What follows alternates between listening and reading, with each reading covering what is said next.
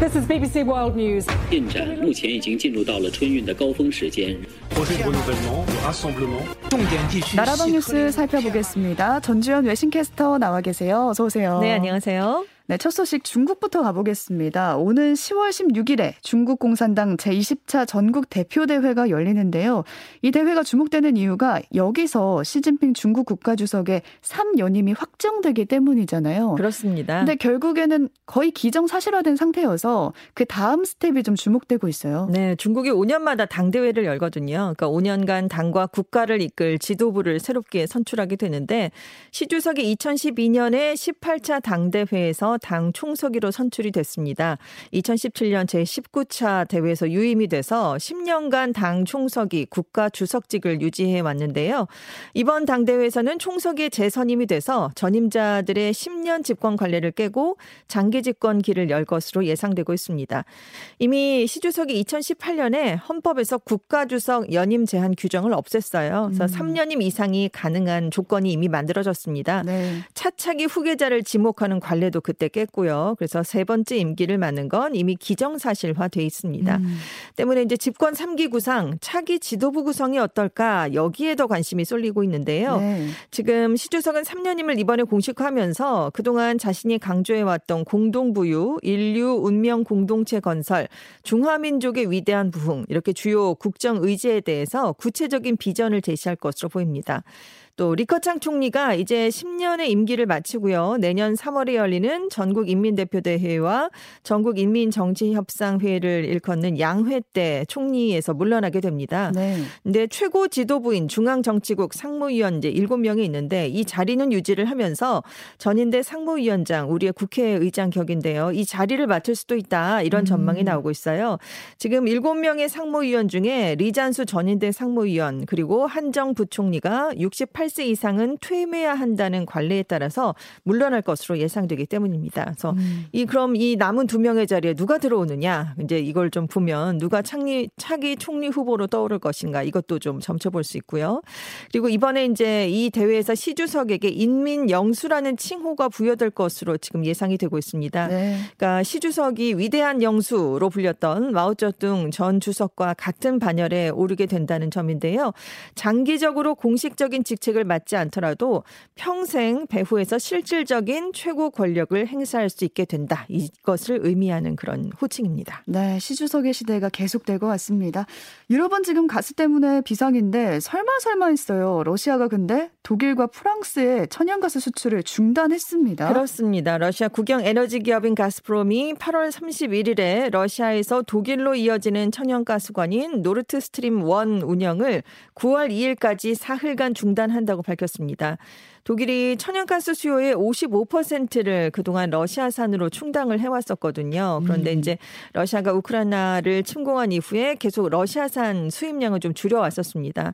러시아도 시설이 고장났다라는 것을 이유로 천연가스 공급량을 계속 축소해왔거든요. 그래서 이번에 운영되기 직전까지 수송량이 최대 용량 대비 20%에 불과한 상황이었습니다. 네. 지금 가스프롬은 유지 보수 작업에서 오작동하지 않으면 가스 공급은 재개될 것이다 라고 얘기를 하고 있지만 지금 에너지 업계는 러시아가 또다시 다른 핑계를 대면서 음. 이 가스관 작동을 미룬다거나 아예 멈출 수도 있다 이렇게 보고 있어요. 그래서 지금 독일이 지금 다른 나라에서 천연가스를 매입해서 비축을 해놓고 있는 상황입니다.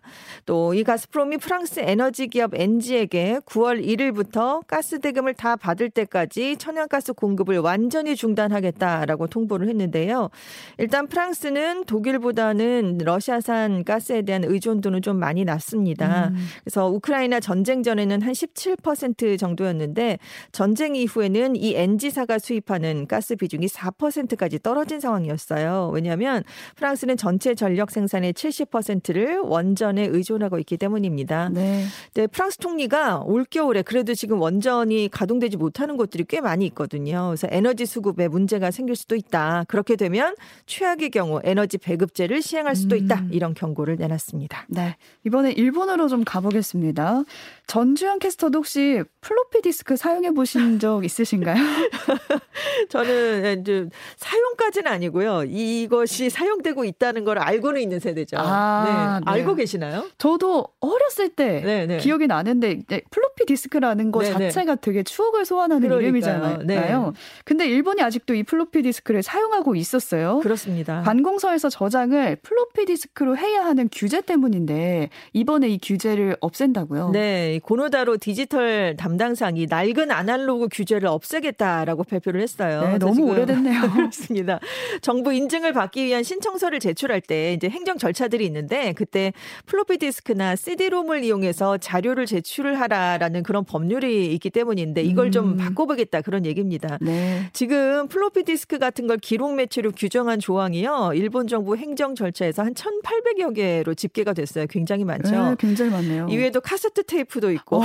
그래서 정말 이게 언제적 얘기냐 이게 네. 일본에서도 나오고 있어요. 그래서 관공서가 이걸 기록 매체로 지, 정을 해서 이걸로 제출을 해라라고 하니까 기업들이 지금 플로피 디스크 찾기가 얼마나 어려워요. 맞아요. 그래서 인터넷을 정말 뒤지고 뒤져서 이걸 힘겹게 구하고 있는 그런 아, 일도 벌어지고 있습니다. 네.